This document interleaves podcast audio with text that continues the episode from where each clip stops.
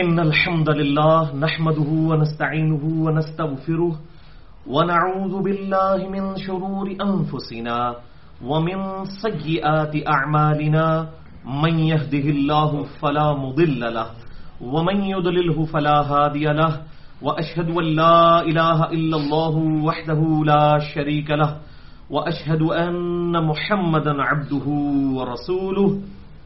أما بعد فإن خير الحديث كتاب الله وخير الهدي هدي محمد صلى الله عليه وآله وسلم وشر الأمور محدثاتها وكل محدثة بدعة وكل بدعة ضلالة وكل ضلالة في النار. أعوذ بالله السميع العليم من الشيطان الرجيم من همزه ونفخه ونفثه. بسم الله الرحمن الرحيم. رب شرح لي صدري ويسر لي أمري واحلل عقدة من لساني يفقه قولي.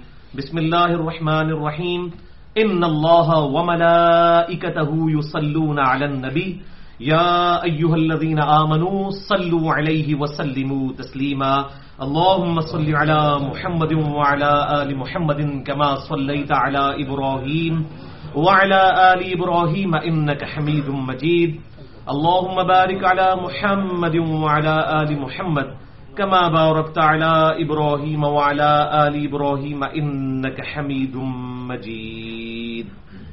اللهم ربنا آتنا من لدنك رحمة وهيئ لنا من أمرنا رشدا. آمين.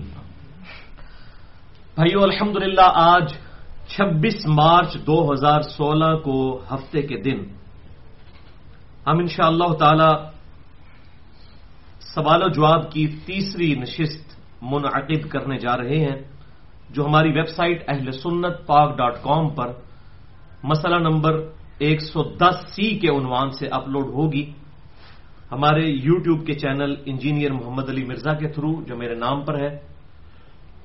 اور یہاں پر میں ایک کلیریفکیشن دے دوں کہ اگر آپ ہماری ویب سائٹ اہل سنت پاک ڈاٹ کام پر جائیں گے تو آپ کو رائٹ کارنر میں فیس بک کا لنک بھی ملے گا اور اس سے نیچے دو یو ٹیوب کے لنک ملیں گے۔ اوپر والا جو ہے وہ ہے یوٹیوب کا لنک، اس کے اوپر لکھا ہے فار کمپلیٹ لیکچرز، جس پہ تقریباً تین سو کے قریب لیکچرز ہیں۔ اور نچلے والا جو اس میں یوٹیوب کا الگ سے چینل بنا ہوا ہے، اس کے ساتھ لکھا ہوا ہے فار شارٹ کلپس۔ جتنے بھی ہمارے کلپس جو ہیں، وہ فیس بک کے اوپر اپلوڈ ہوتے ہیں، تقریباً ساڑھے پانچ سو، چھ سو کے قریب جو ہیں، وہ اس کے اوپر جو ہے وہ اپلوڈ ہو جاتے ہیں، تاکہ بعد میں بھی اویلیبل ہوں۔ ویسے بھی ہمارا جو اس کا فیس بک کا جو اکاؤنٹ چل رہا ہے، اس میں ویڈیو والے پورشن میں وہ پرانی ویڈیوز بھی اویلیبل ہوتی ہیں۔ تو اگر کسی کو شوق ہو تو وہ دیکھ بھی سکتا ہے۔ بہرحال، ہمارا جو فیس بک کا اکاؤنٹ ہے، وہ انڈیا سے ہمارے فیصل بھائی اور پاکستان سے ہمارے فرحان بھائی چلاتے ہیں۔ اور ساتھ ہی ساتھ جو واٹس ایپ کا اکاؤنٹ ہے، وہ دعوت حق کے نام سے انڈیا سے فیصل بھائی چلا رہے ہیں الحمد تو اس میں میری کلیریفکیشن پہلے بھی آٹھ اناؤنسمنٹس میری جو ہیں وہ اپلوڈ ہو چکی ہوئی ہیں۔ کہ میں ڈائریکٹلی ان چیزوں کو نہیں دیکھتا۔ مجھ سے اگر کسی نے رابطہ کرنا ہے تو صرف ایک ہی ذریعہ ہے اور وہ میرا ای میل ایڈریس ہے Mirza underscore ninety five at Yahoo dot com, جس پہ ای میل کر کے اگر فون نمبر چاہیے ہو تو وہ بھی انشاءاللہ مل جائے گا۔ لیکن یہ فیس بک کے اوپر کامنٹس کرنا یا یو ٹیوب کے اوپر کامنٹس کرنا، اس کے جوابات میں نہیں دیتا کیونکہ میں چلا نہیں رہا۔ ہوتا ساتھ ہی ساتھ یہ بھی یاد رکھیں کہ ہماری اب کوشش ہے انشاءاللہ کہ تمام لیکچرز کی اینڈرائڈ اپلیکیشنز بھی بن جائیں۔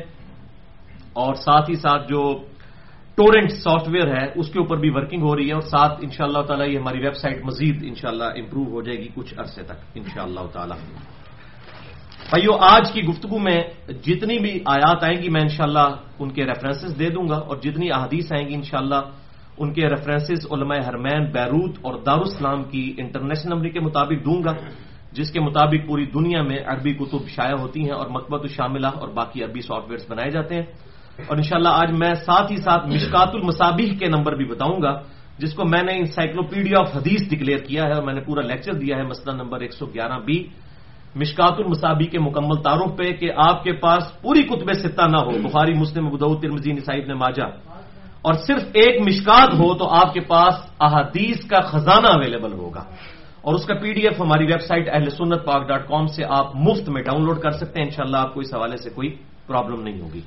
اب اللہ کا نام لے کر انشاءاللہ آج کے سوالات کو شروع کرتے ہیں۔ آج پانچ سوال انشاءاللہ ہم کور کریں گے۔ اور پہلا سوال ہی جو ہے وہ بڑا ڈنڈا سوال ہے۔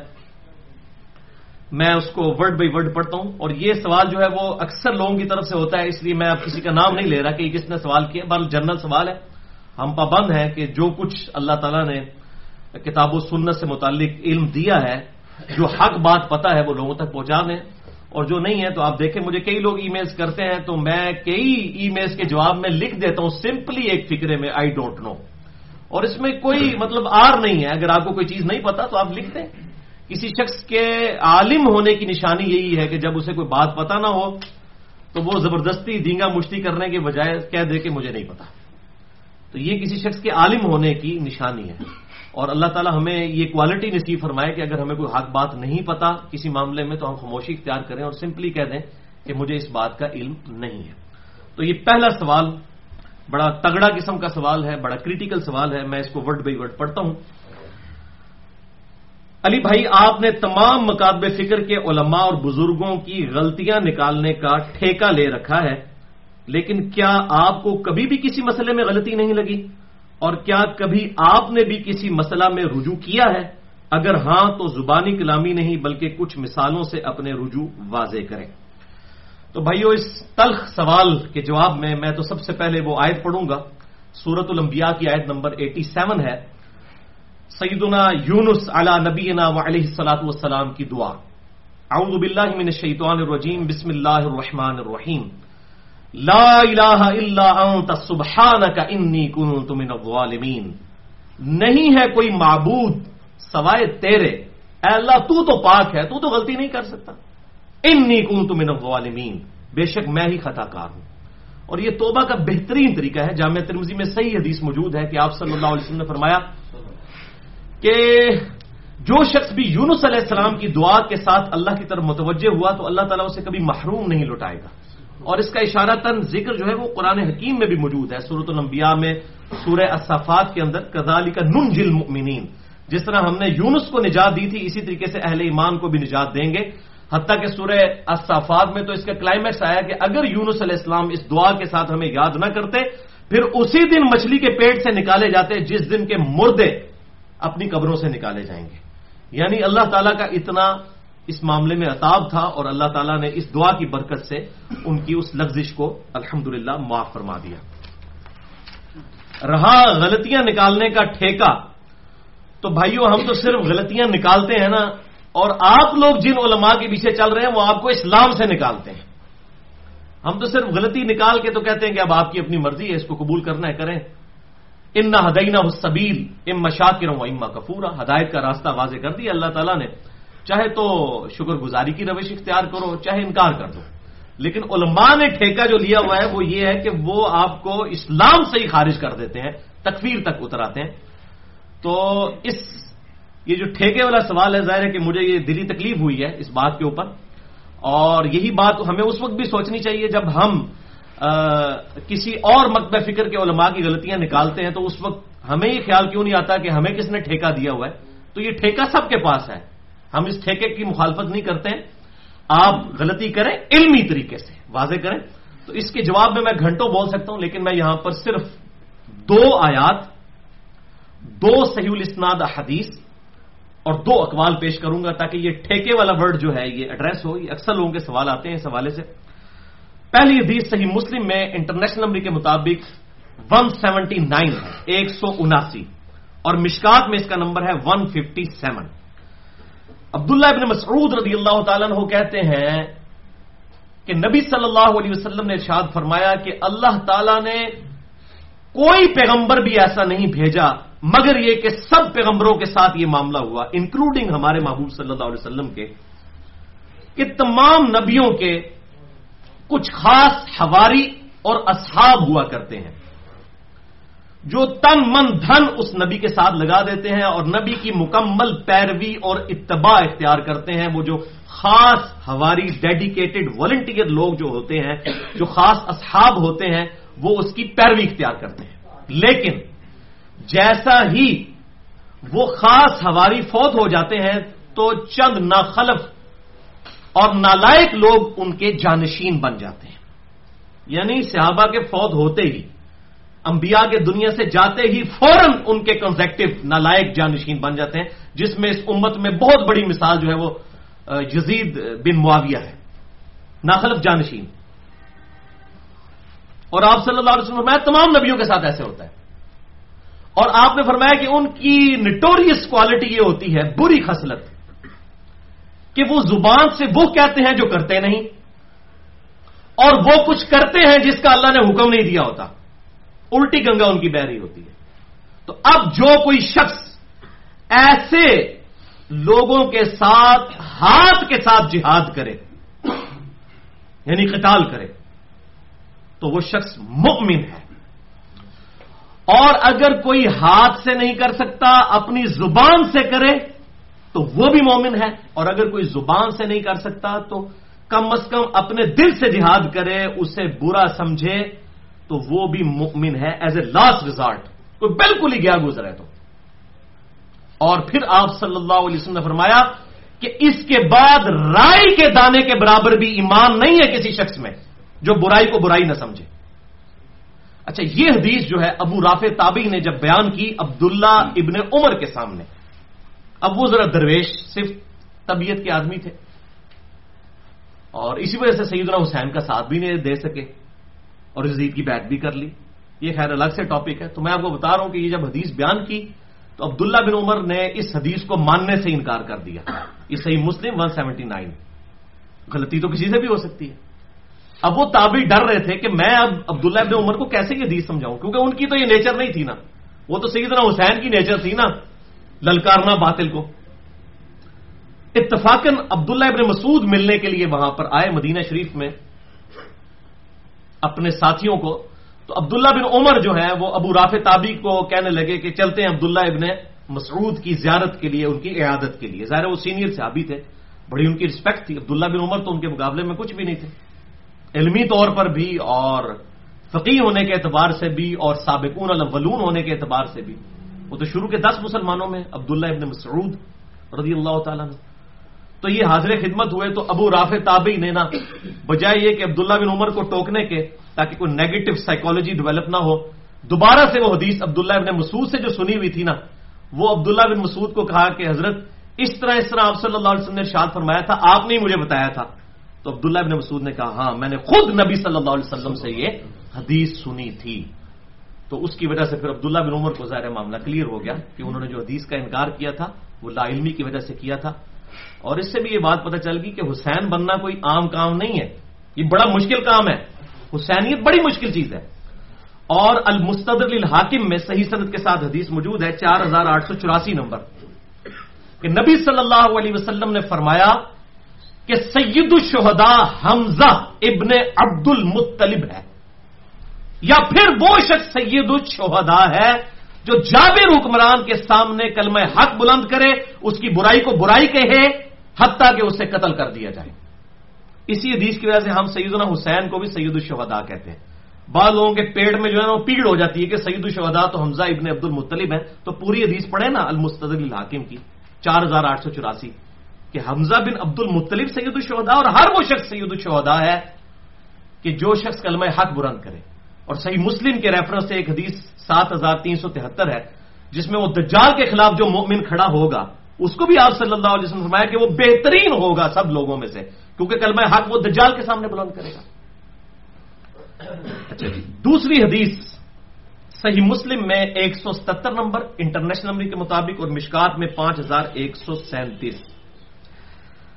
ابو سعید خدری رضی اللہ تعالیٰ عنہ سے روایت ہے کہ مروان نے جب اس حدیث کے الفاظ ہیں کہ مروان نے جب یہ بدعت مدینے میں جاری کی، اب مروان کو تو بعض لوگ دھکے کے ساتھ جو ہے وہ سیابی بھی ثابت کرنے کی کوشش کر رہے ہیں، تاکہ اس کے کرتوتوں پہ پردہ ڈالا جائے۔ اور رضی اللہ تعالیٰ عنہ کہتے ہیں بڑے بڑے لوگ ہیں۔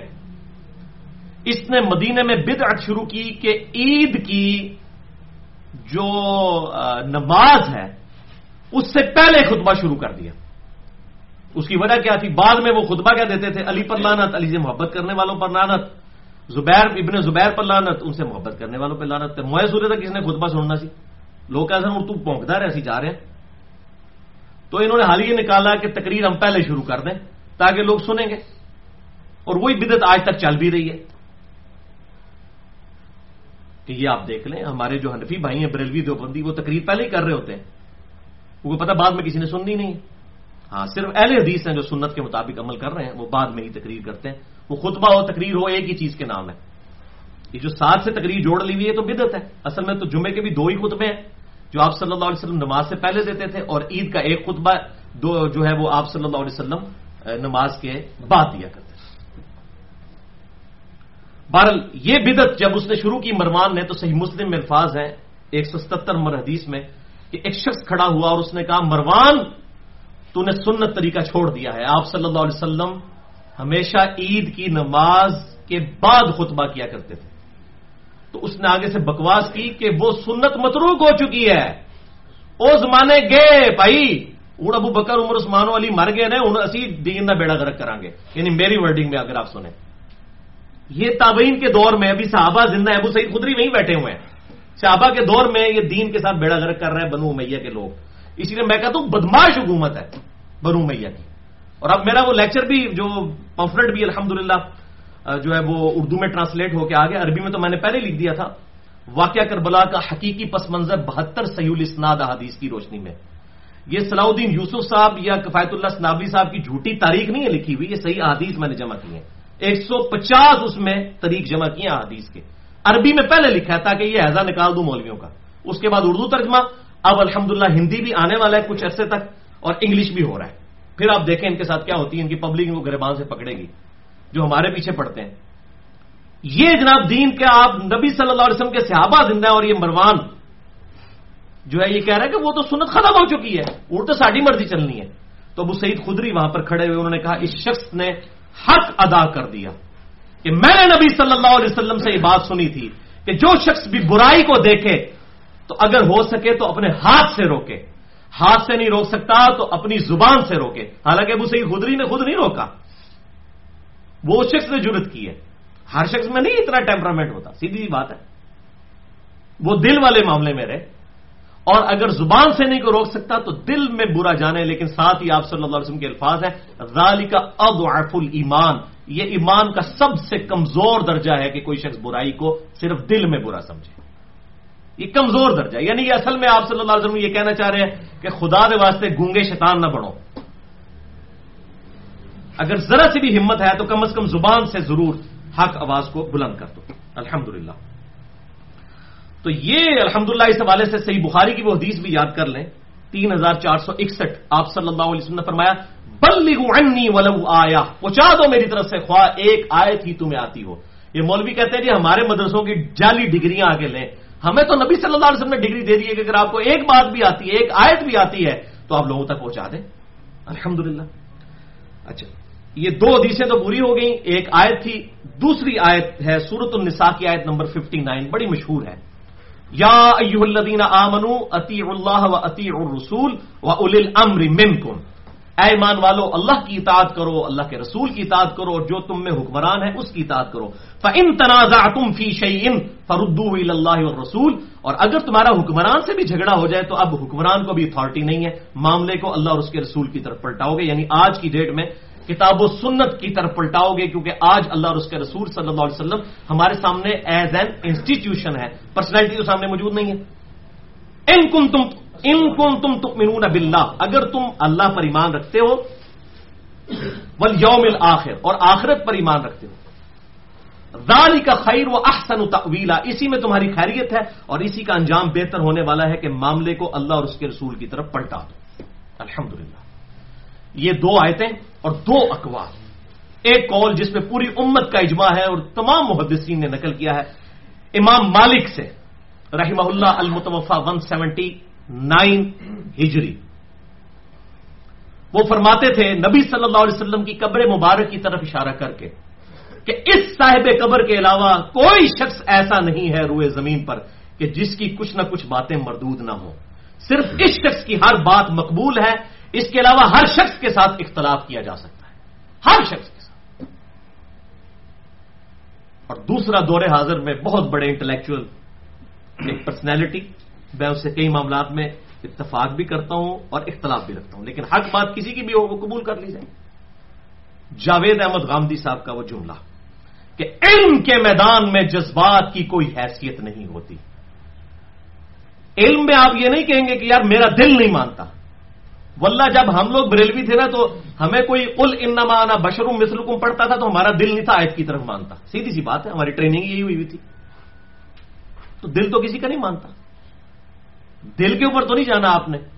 علم کے میدان میں جذبات کی کوئی حیثیت نہیں ہوتی۔ آپ علمی طریقے سے غلطی کسی کی واضح کریں، پھر چھوڑ دیں۔ جس نے بات قبول کرنی ہے وہ کرے گا۔ زبردستی گھوٹ کے کسی کو پلانا یہ ہماری ذمہ داری نہیں ہے۔ ہم نے صرف علمی طریقے سے دلائل سامنے رکھنے جس کی مرضی ہے قبول کرے، جس کی مرضی ہے نہ قبول کرے۔ زبردستی کوئی کسی کو بھی حق گھوٹ کے نہیں، گھول کے نہیں پلا سکتا کسی کو۔ تو جسے شوق ہو غلطی نکالنے کا تو وہ ضرور نکالے، لیکن علمی طریقے سے۔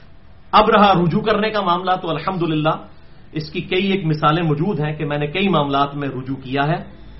اور میں نے آج بڑی دقت نظر سے اس کے اوپر جب سوچا ہے تو پانچ مثالیں مجھے ملی ہیں۔ باقی اس کے علاوہ اگر چھوٹی موٹی چیزیں ہیں تو وہ تھیم سے نہیں ٹکرانے والی پانچ ہی ابھی تک میرے رجوع ہیں۔ آج کی ڈیٹ میں چھبیس مارچ دو ہزار سولہ تک۔ تو وہ انشاءاللہ ویڈیو ریکارڈنگ میں بھی آ جائیں گے۔ رجوع نمبر ایک۔ مسئلہ نمبر اٹھاون میں چودہ دسمبر دو ہزار آٹھ کو میں نے سن دارمی کے حوالے سے ایک حدیث بیان کی تھی کہ سیدنا عمر فاروق رضی اللہ تعالیٰ نے تورات کے کچھ صفحے پکڑے ہوئے تھے تو آپ صلی اللہ علیہ وسلم ناراض ہوئے، آپ کا چہرہ مبارک سرخ ہو گیا اور آپ صلی اللہ علیہ وسلم نے سیدنا عمر کے ساتھ ناراضگی کا اظہار فرمایا اور فرمایا کہ آج موسا علیہ السلام بھی زندہ ہوتے تو بھی پیروی کرتے میری، یہ بات تو ٹھیک ہے۔ لیکن یہ تورات کے اوپر آپ صلی اللہ علیہ وسلم کا ناراض ہونا اور یہ پورا واقعہ، یہ بالکل جعلی روایت ہے۔ اور الحمد میں نے اس کے اوپر رجوع بھی ریکارڈ کروا دیا تھا۔ شیخ زبیر لزئی صاحب نے مشکات کی تحکیم کے دوران، مشکات میں انٹرنیشنل نمبر کے مطابق ایک سو چورانوے نمبر حدیث یہی آئی ہے سن دارمی کے حوالے سے اس کے فٹ نوٹ پہ لکھ دیا ہے۔ اس میں مجالد راوی ہے، مشہور راوی ہے، پکا ضعیف ہے۔ اور اس کی جو مسند احمد کی جو سند ہے، وہ بھی منقطع ہے۔ تو یہ بالکل جو ہے وہ جعلی روایت ہے اور مسئلہ نمبر ایک سو اکیس میں پچیس جولائی دو ہزار پندرہ کو میں نے دلائل کے ساتھ کتاب و سنت کے رجوع ریکارڈ کروا دیا تھا کہ قرآن تو بار بار کہتا ہے یہ بات فاتو بتورا لاؤ تورات اور پڑھو اس کے اندر سے۔ تو قرآن تو کہہ رہے تو رات اور انجیل کے اندر بھی وہی حق موجود ہے۔ حالانکہ قرآن کے زمانے تک بھی وہ تحریف شدہ تھی۔ لیکن ایز فار ایز توحید از کنسرنڈ اللہ تعالیٰ نے تورات اور انجیل کو بھی محفوظ رکھا ہوا ہے۔ باقی چیزیں تبدیل ہوئی ہیں۔ عقیدہ توحید اس میں نہیں تبدیل ہوا۔ ورنہ آپ ان کو دعوت ہی نہیں دے سکتے۔ تو قرآن بار بار کہتا ہے، ایتونی بھی کتاب من قبلی ہادا من علم ام کم تم صادقین۔ سورت الحقاف کے پہلے رقو میں۔ اے نبی صلی اللہ علیہ وسلم، ان سے فرماؤ، اگر تم سچے ہو اپنی بات میں، تو اس کتاب کو نہیں مانتے، اس کتاب سے جو پہلی کتاب ہے، وہ لے آؤ۔ اگر تم سچے ہو، اس میں سے ہمارے ساتھ بات کرو۔ یا انبیاء کی وہی میں سے کوئی چیز چلتی آ رہی ہو، تو میں نے پورے دلائل کے ساتھ رد کیا تھا کہ یہ کتاب و سنت کی تھیم کے ہی بالکل خلاف ہے یہ والا واقعہ۔ باقی بات ٹھیک ہے کہ موسا علیہ السلام کیا، عیسیٰ علیہ السلام دنیا میں آئیں گے انشاءاللہ۔ تو وہ آپ صلی اللہ علیہ وسلم کی سنت کے مطابق عمل کریں گے، لیکن روایت یہ جاری ہے۔ رجو نمبر دو، اسی مسئلہ نمبر اٹھاون میں چودہ دسمبر دو ہزار آٹھ کو میں نے جامعہ ترمزی سے انٹرنیشنل نمبر کے مطابق تین ہزار پچانوے نمبر روایت بیان کی تھی۔ سورت سورت الطبہ کی آیت نمبر اکتیس کے کانٹیکس میں کہ ادی ابن حاتم رضی اللہ تعالیٰ نے نبی صلی اللہ علیہ وسلم سے پوچھا، یہ قرآن حکیم میں جو آیت ہے، سورہ التوبہ آیت نمبر اکتیس اتخذ احبار رحبان ارباب من دون اللہ۔ یہود و نصارہ نے اپنے علماء اور اپنے بزرگوں کو اللہ کو چھوڑ کر اپنا رب مان لیا تھا، تو اس سے کیا مراد ہے؟ تو آپ صلی اللہ علیہ وسلم فرمایا کہ کیا تم اپنے علماء اور بزرگوں کی حلال کردہ چیز کو حلال اور حرام کردہ چیز کو حرام نہیں ٹھہرا لیتے تھے بغیر کتاب و سنت کے دلائل کے؟ تو انہوں نے کہا ایسا ہی تھا۔ تو یہ روایت بھی بالکل جعلی ہے اور اس کی سپورٹ میں اس کی تھیم کو ہم صحیح مانتے ہیں اور اس سے بہتر ہمارے پاس صحیح الاسناد حدیث اور قرآن حکیم سے آیات موجود ہے جو میں نے مسئلہ نمبر سیونٹی ون اے میں ریکارڈ کروا دی تھی اور اسی میں سولہ فروری دو ہزار تیرہ کو سیونٹی ون اے مسئلے میں میرا اس روایت کے بارے میں رجوع بھی ریکارڈ تھا اور امام ترمزی نے خود اس حدیث کو ضعیف ڈکلیئر کیا ہے اس میں غطائف نام کا راوی ہے جو کہ پکا ضعیف راوی ہے اور مسند احمد والا جو اس کا طریق ہے وہ بھی منقطع ہے تو یہ بالکل جعلی روایت ہے اور شیخ زبیر صاحب نے بھی جو ہے انوار الصحیفہ میں لکھ دیا یہ بالکل جعلی روایت ہے رجوع نمبر تھری مسئلہ نمبر فورٹی ون میں انیس مئی دو ہزار بارہ کو میں نے نبی صلی اللہ علیہ وسلم کے ریفرنس سے ایک سنی سنائی بات بیان کر دی تھی۔ ظاہر ہے وہ سب میں مشہور ہے۔ ایون اہل حدیثوں نے بھی اپنی کتابوں میں لکھی ہیں جو محققین لوگ ہیں۔ باقی بریلوی دو بندیوں کا تو اتنا شغف نہیں ہے اس طرح کا کہ جی نبی صلی اللہ علیہ وسلم سدرت المنتہا سے بھی آگے چلے گئے۔ تو یہ بالکل جعلی اور جھوٹی بات ہے۔ یہ کسی ضعیف حدیث میں بھی موجود نہیں ہے۔ بہت بڑا دعویٰ ہے۔ ضعیف حدیث میں بھی نہیں ہے کسی۔ صحیح حدیث تو چھوڑ دیں۔ بالکل یہ لوگوں کی منہ کی بات ہے۔ اور میں نے الحمد للہ واقعہ معراج پہ تین لیکچرز ریکارڈ کروائے تھے۔ اس میں جو پہلا ہی لیکچر تھا، مسئلہ نمبر ایک سو چھبیس اے تین اکتوبر دو ہزار پندرہ کو میں نے اپنا رجوع ریکارڈ کروا دیا تھا کہ نبی صلی اللہ علیہ وسلم سدرت المنتہا سے آگے نہیں گئے۔ وہیں پر آپ کی ملاقات اللہ تعالیٰ کے ساتھ ہوئی۔ ملاقات، دیدار والی بات الگ چیز ہے۔ وہ میں نے ریکارڈ کروا دی ہے۔ ملاقات ملاقات کے لیے دیدار ہونا شرط نہیں ہے۔ اور جبری علیہ السلام بھی وہاں تر رہے اس کا نام سدرت المنتہا ہے وہ انتہا ہے تو یہ میری الحمدللہ اس پہ ریکارڈنگ ہو چکی ہوئی ہے رجوع نمبر چار اسی مسئلہ نمبر فورٹی ون میں انیس مئی دو ہزار بارہ کو میں نے اللہ تعالی کی اسماء و صفات کے حوالے سے لیکچر دیا تھا جس سے میں آج بھی ninety nine point nine percent agree کرتا ہوں صرف ایک مسئلے میں مجھے خطرہ تھا اور اس معاملے میں میں ایک سٹیپ پیچھے آ گیا ہوں اور اس میں میں نے سلفیوں کے یعنی اہل حدیث کے حق میں حق میں تھوڑا سا غلوب کر دیا تھا۔ استوا العرش والے مسئلے میں۔ باقی اسماء و صفات کا مسئلہ بالکل ٹھیک ہے۔ تو اس میں میرا اب رجوع ریکارڈ ہو چکا ہے۔ مسئلہ نمبر ایک سو بتیس میں ابھی حال ہی میں تیرہ فروری دو ہزار سولہ کو، جس میں میں نے محتاط رویہ اختیار کیا ہے کہ اللہ تعالیٰ اپنے عرش پر مستوی ہے، جیسا کہ اس کی شان کے لائق ہے۔ اس کا کوئی انکار کرے وہ تو دار اسلام سے خارج ہے۔ اس پہ ایمان لانا واجب ہے۔ لیکن کیفیت اس کی مجبور ہے۔ اور ساتھ ہی ساتھ اللہ تعالیٰ اپنے عرش پر مستوی ہوتے ہوئے اپنی شان کے لائق بغیر اس کی بھی تعویل کیے ہوئے، جس طرح ہم استوا العرش کی تعویل نہیں کرتے، اس کی بھی تعویل کیے بغیر وہ ہمارے ساتھ ہے جیسا کہ اس کی شان کے لائق ہے۔ اور یہ مجھے ہمت اس لیے ہوئی کہ جب شاہ ولی اللہ دہلوی کی میں نے وہ کتاب پڑھی خجت اللہ البالغہ، انہوں نے بھی اسماء و صفات کے مسئلے میں شاہ ولی اللہ دہلوی المتوفا گیارہ سو چھہتر ہجری، جو اہل سنت کے امام ہیں، بریلوی دیوبندی اہل حدیث، تینوں ان کو اپنا مجدد مانتے ہیں۔ ان کی جو پرانی کتابیں انفاس العارفین اور باقی شرکیہ کتابیں، ان سے انہوں نے توبہ کر لی تھی۔ میں نے پورا لیکچر ان پہ ریکارڈ کروا دیا مسئلہ نمبر ایک سو تیرہ، شاہ ولی اللہ دہلوی پر۔ یہ حجت اللہ البالگا ان کی زندگی کی آخری کتاب ہے۔ تقریباً پندرہ سو صفوں پر ہے۔ اردو تجمے کے ساتھ شائع ہو چکی ہے، انہوں نے عربی میں لکھی تھی۔ تو اس میں انہوں نے لکھا ہے کہ اسماع صفات کا مسئلہ جو ہے میں آپ کو اگر ٹرانسلیٹ کروں تو یہ چوبیس ہزار وولٹ ہے، اس کو ہاتھ ڈالنے کی ضرورت ہی نہیں ہے۔ وہ کہتے ہیں آپ اس معاملے میں اللہ ہی کو تفویض کریں، اسی میں ہی آفیت ہے۔ اور دوسری ہمت کی ہے ہمارے پاکستان میں اہل حدیث مکبہ فکر کے بہت بڑے عالم دین، میں ان کی پرسنلی بہت عزت کرتا ہوں، اگرچہ کئی معاملات میں مجھے اختلاف ہے۔ اور بہت انٹلیکچل پرسنالٹی ہیں، عرب سے پڑھ کے آئے ہوئے ہیں، اور انجینئرنگ یونیورسٹی لاہور، جو دنیا کی چند بڑی یونیورسٹیز میں ہے، اس میں اسلامیات کے ڈپارٹمنٹ کے ہیڈ رہے ہیں، وہ ریٹائرڈ ہوئے ہیں۔ جماعت الدعوہ کے امیر حافظ سعید صاحب حافظ اللہ۔ ان کی کتاب ہے عقیدہ و منحج کے نام سے۔ انہوں نے سیم یہی بات لکھی ہے۔ اب میں ان اہل حدیث علماء سے پوچھتا ہوں کہ حافظ سعید صاحب کو آپ اہل سنت سے خارج کریں نا، اگر آپ کی ضرورت ہے تو۔ انہوں نے لکھا ہے کہ اللہ تعالیٰ اپنے عرش پر مستوی ہے جیسا کہ اس کی شان کے لائق ہے، اور وہ ہمارے ساتھ بھی ہے جیسا کہ اس کی شان کے لائق ہے۔ ہم اس تکلف میں نہیں پڑھتے کہ اس کی میت ہمارے ساتھ کیسی ہے، ہم یہ اللہ ہی کو تفویض کرتے ہیں۔ یہ انہوں نے لکھا تکلف ہی نہیں کرتے۔ اب جنہوں نے تکلف کیا ہے، ان کو تو وہ اچھا نہیں سمجھ رہے اب میں دیکھتا ہوں کہ یہ اب حق پرستی کا مظاہرہ کریں اور ان کے اوپر بھی فتوا لگا دیں کہ وہ اہل سنت سے خارج ہے کیونکہ فتوے کا ٹھیکہ تو ان لوگوں نے لیا ہوا نا، آٹے میں نمک جو لوگ ہیں، جن کی شناخت ہی کوئی نہیں ہے۔ اور وہ لوگ ٹھیکہ لیتے ہیں، میں مولویوں کی بات کروں، تمام مقابلے فکر کی، کسی ایک کو نہیں میں ہٹ کر رہا تو اس کی وجہ سے الحمدللہ مجھے ہمت بندی میری۔ اور میں پھر وہ کلپس دیکھتا ہوں، اس طرح فتوے لگا رہے ہوتے ہیں اور وہ ایک کال بڑا پیش کر رہے ہوتے ہیں شرح عقیدہ تحاویہ سے۔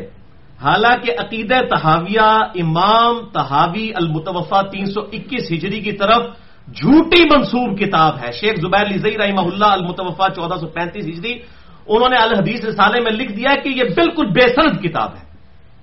اس سے جناب وہ تالبر مانشاہ صاحب بھی پڑھ پڑھ کے سنا رہے ہوتے ہیں کہ جو یہ نہ کہے وہ بھی کافر، جو یہ بھی نہ کہے وہ بھی کافر، جو یہ بھی نہ کہے امام نیفا فرماتے کافر۔ اور پائی ابو نیفا نے وہ لکھی ہی نہیں کتاب۔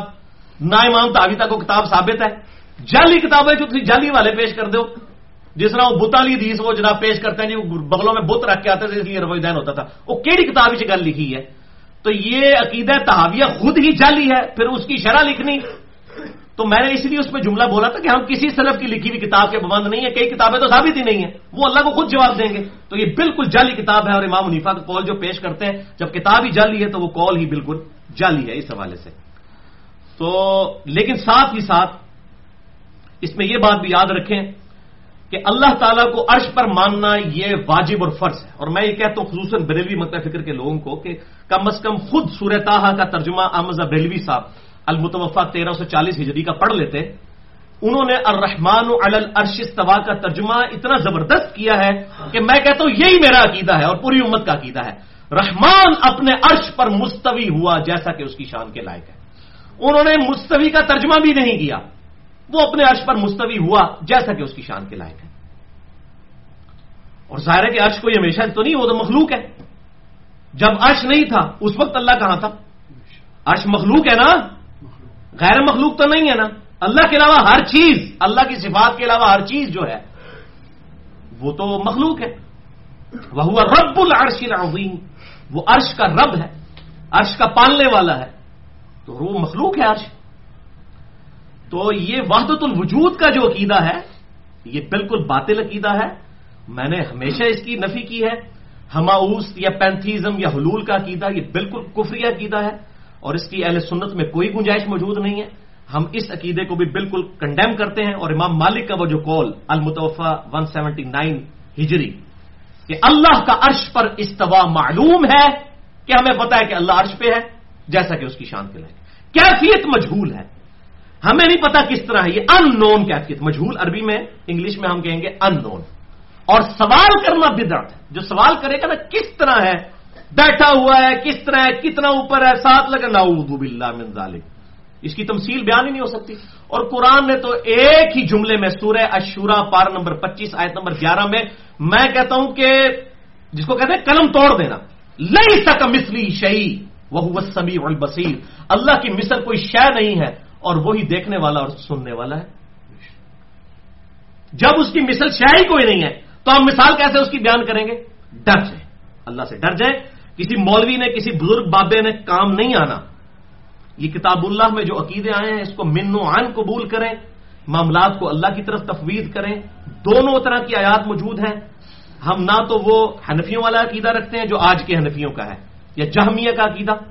اور آپ یہ دیکھیں دونوں طرف ہے اور پھر یہ جب رد کر رہے ہوتے ہیں، صرف جامعہ کا رد، جامعہ کا رد۔ یہ بالکل اسی طریقے کی وہ پٹی پڑھانی ہے کہ جب ہم سید علی کے فضائل بیان کریں جی اور رافدی یہ کہتے ہیں رافدی اور بھاڑ میں گئے رافدی ہمارا ان سے کیا لینا دینا ہے؟ تم ناسبیوں کے بارے میں بات کرو جو تمہارے اندر گھسے ہوئے ہیں سعید علی سے بکس رکھنے والے۔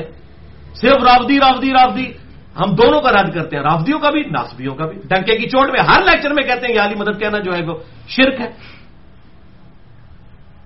تو یہ دونوں طرف کی بات کریں نا، یہاں پر بھی یہ وہ کہتے ہیں جی جامعہ جامعہ جامعہ بھائی جامعہ کا رد کر رہے ہیں، تو مجسمیہ کا بھی رد کریں نا۔ یہ بھی تو ایک فرقہ رہا ہے جو اللہ کے لیے جسم کا قائل تھا۔ اللہ کے لیے آنکھیں مانتا تھا، جس طرح کی ہماری آنکھیں ہیں ناؤز باللہ۔ تو ان کا بھی رد کریں نا۔ وہ اس لیے نہیں کرتے، ان کو یہ خطرہ پڑ جاتا ہے، اپنے ہی ناراض پہ کر دے ہوئی ایسی وہ جس طرح یہ ناسبیوں کا رد نہیں کرتے نا، کیونکہ ڈر پڑ جاتا ہے، کسی اپنے ہی ناراض کر رہے ہوئی یہ وہ چیز ہوتی ہے۔ تو مجسمیاں بھی باطل ہیں اور جہمیاں بھی باطل ہیں اہل سنت کا منہج درمیان میں ہے، اہل الحدیث کا، اصحاب الحدیث کا۔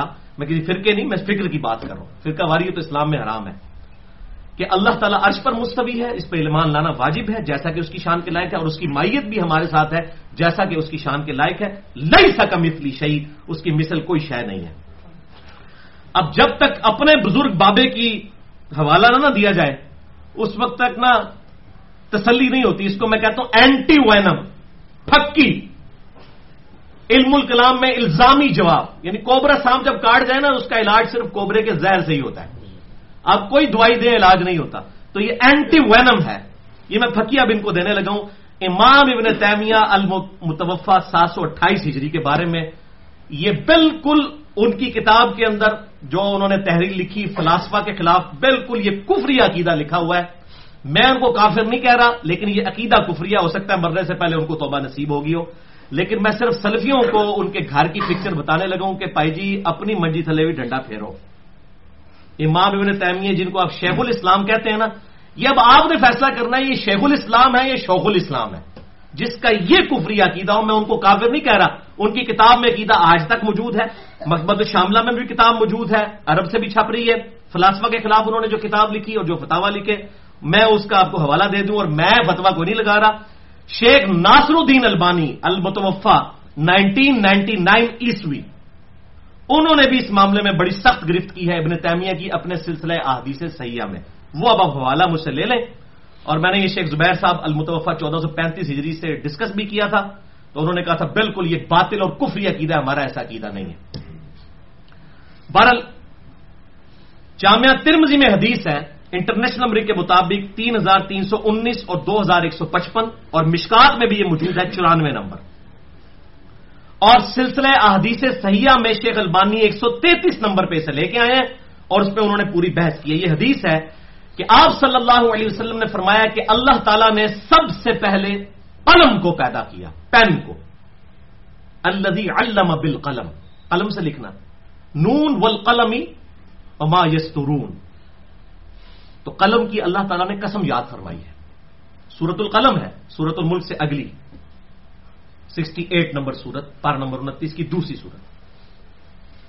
تو اس کی تفسیر میں بھی امام ترمزی حدیث لے کے آیا، نمبر میں نے بتا دیا، مشکات کا نمبر بھی بتا دیا، چورانوے نمبر، کہ اللہ تعالیٰ نے سب سے پہلے قلم کو پیدا فرمایا اور پھر اس سے فرمایا کہ لکھ جو کچھ ہو چکا اور جو ہونے والا ہے۔ تو اس نے مکمل تقدیر لکھ دی۔ سب سے پہلے اللہ تعالیٰ نے قلم پیدا کیا۔ سب سے پہلے جو چیز پیدا ہوگی وہ پہلی مخلوق ہوگی نا۔ اس سے پہلے تو کوئی مخلوق جب پہلے کا لفظ بول رہے ہیں آپ صلی اللہ علیہ وسلم تو اس سے پہلے کوئی مخلوق نہیں ہوگی۔ اچھا اس میں بعض لوگ ہیں جی اس قلم کو کہا گیا کہ لکھ جو کچھ ہو چکا اور جو ہونے والا ہے۔ تو کہتے ہیں پہلے بھی کچھ ہوا ہے۔ اور پہلے پائی یہ ہوا کہ قلم خود پیدا ہوا ہے۔ اے لکھے انہیں۔ ساڑھے کو پھکی لے لو۔ جب نبی صلی اللہ علیہ وسلم امبیگوس جملہ بولیں گے ناؤد بلّہ مبہم جملہ، اس کو ہم اردو میں کہتے ہیں مبہم، جس کا کوئی مانا نہ ہو۔ پہلی چیز قلم پیدا فرمائی۔ اسے کہا لکھ، جو ہو چکا اور جو ہونے والا۔ ہو چکا کیا؟ کہ قلم پیدا ہوا۔ تو پہلی مخلوق ہے قلم۔ اس سے پہلے اللہ تعالی کی کوئی مخلوق نہیں ہے۔ اب شیخ البانی نے پھر رد کیا اس معاملے میں ابن تیمیہ پر۔ کہ انہوں نے فلاسفہ کے جواب دیتے ہوئے، جس طرح کہ یہاں پر وہ جامعہ کا جواب دیتے تھے، لوگ مجسمیاں ہو جاتے ہیں اور رافضیوں کا جواب دیتے دیتے ہوئے خود ناسبی بن جاتے ہیں، وہ اعتدال تو ہٹ جاتا ہے۔ تو وہ بھی پھر دوسری طرف چلے گئے۔ باقی یہ جو ابن بتوتا نے جھوٹا الزام لگایا نا امام ابن تیمیہ پر، کہ وہ اپنی ممبر کی سیڑھی سے نیچے اترتے تھے اور کہتے تھے، اللہ تعالیٰ کا نزول بھی ایسا ہی ہوتا ہے جیسا کہ میں سیڑھی سے اترا ہوں، یہ بالکل باطل اور جھوٹا الزام ہے۔ امام ابن تیمیہ نے ایسی بات کبھی نہیں کی، ابن بتوتا نے جھوٹ بولا ہے ان کے اوپر۔ تو جو جھوٹی بات ہے جھوٹی ہے ہم تو اس کو مطلب اپنی دشمنی نبھانے کے لیے تو کوئی معاملہ نہیں کریں گے جو حق بات ہے وہ کریں گے۔ تو شیخ البانی نے سلسلہ حدیث سیاح ایک سو تینتیس نمبر میں پھر رد کیا۔ اور انہوں نے کہا کہ فلاسفہ کے رد میں جو ابن تیمیہ نے کتاب لکھی اس میں انہوں نے ایک جملہ لکھ دیا کہ حوادث کی بھی کوئی ابتدا نہیں ہے۔ یہ حادث اور قدیم کو سمجھ لیں علم الکلام کی ٹرمز ہے قدیم کہتے ہیں جو ہمیشہ سے ہو ہمیشہ سے کون ہے؟ صرف اللہ۔ اللہ کے علاوہ اگر آپ کسی بھی چیز کو ہمیشہ سے مانیں گے نا تو آپ کافر ہو جائیں گے۔ تو امام نے تیمیہ نے کہہ دیا کہ حوادث کی بھی کوئی ابتدا نہیں ہے وہ بھی ہمیشہ سے ہے۔ حادث وہ چیز ہوتی ہے جو بعد میں ہو حادثہ بھی ہم لفظ بولتے ہیں۔ یہ ایک حادثہ ہے یہ پنجابی والا حادثہ نہیں جو واقعہ ہونے والی چیز۔ قلم پہلا حادثہ ہے جو قلم ہے۔ اب وہ فلاسفہ کا رد کر رہے فلاسفہ نے کہیں کہہ دیا کہ اللہ تعالیٰ نے قلم سے پہلے پھر کیا اللہ تعالیٰ فارغ تھا۔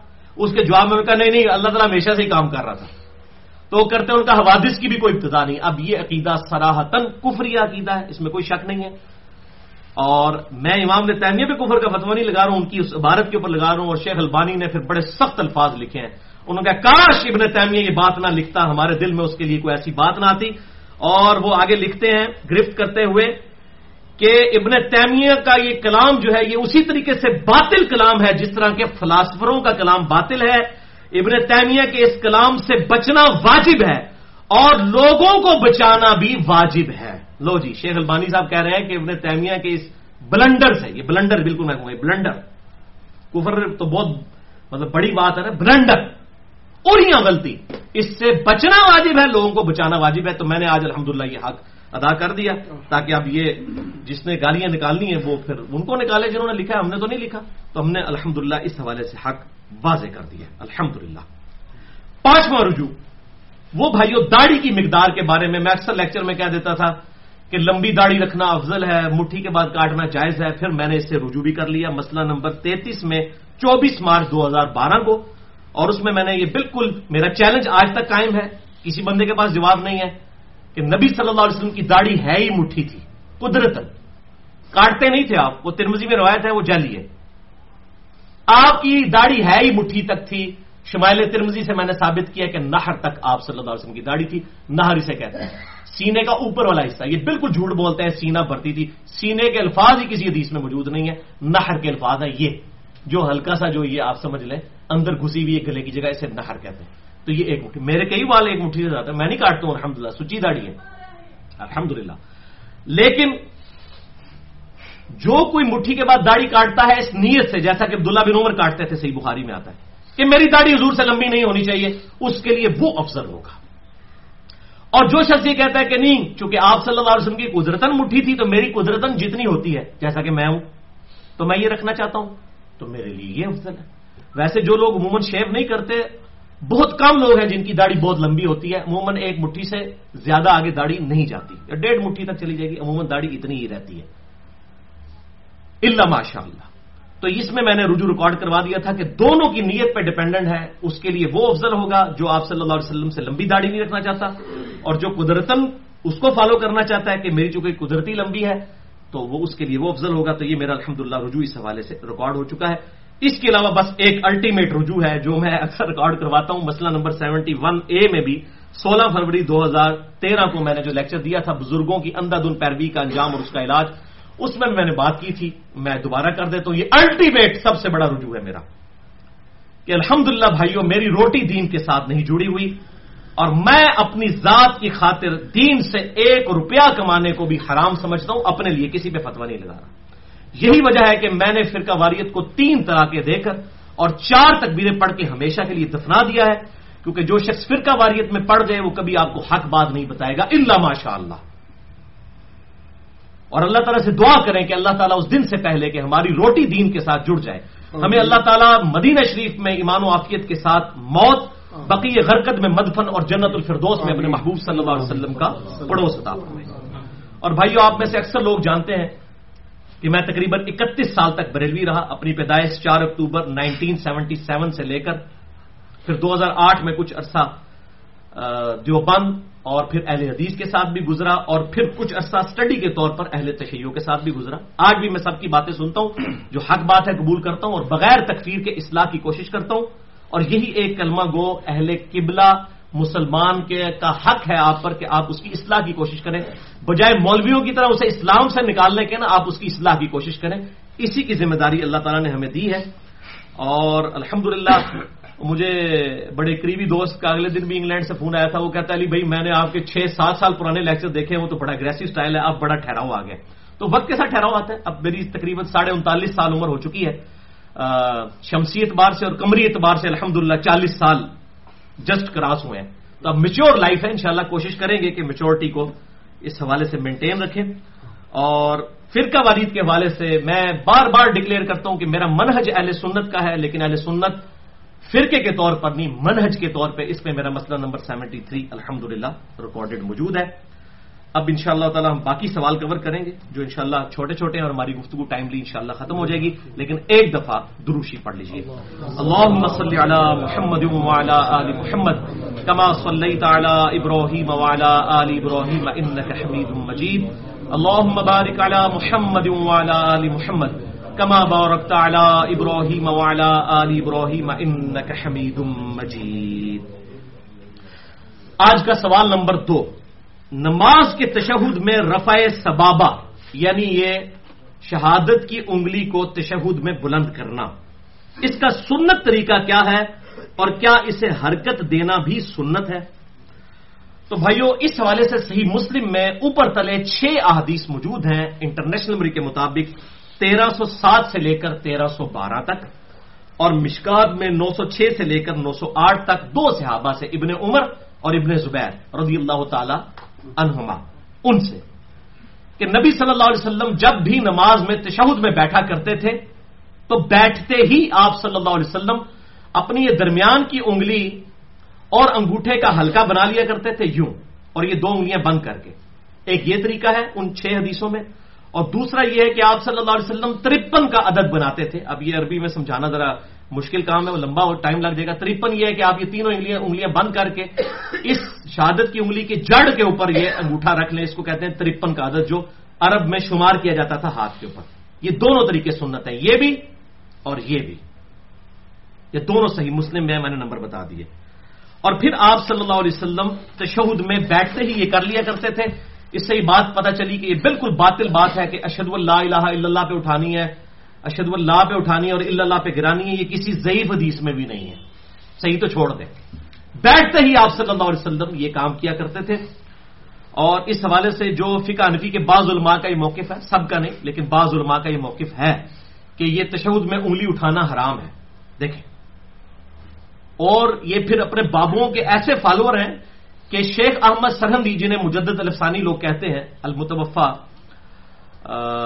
دس سو چھتیس ہجری انہوں نے باقاعدہ حرام کا فتوا لکھا ہے۔ اور یہاں پہ بھی جتنے نقشبندی مجددی ہیں نا، یہ تشود میں انگلی نہیں اٹھاتے ہیں۔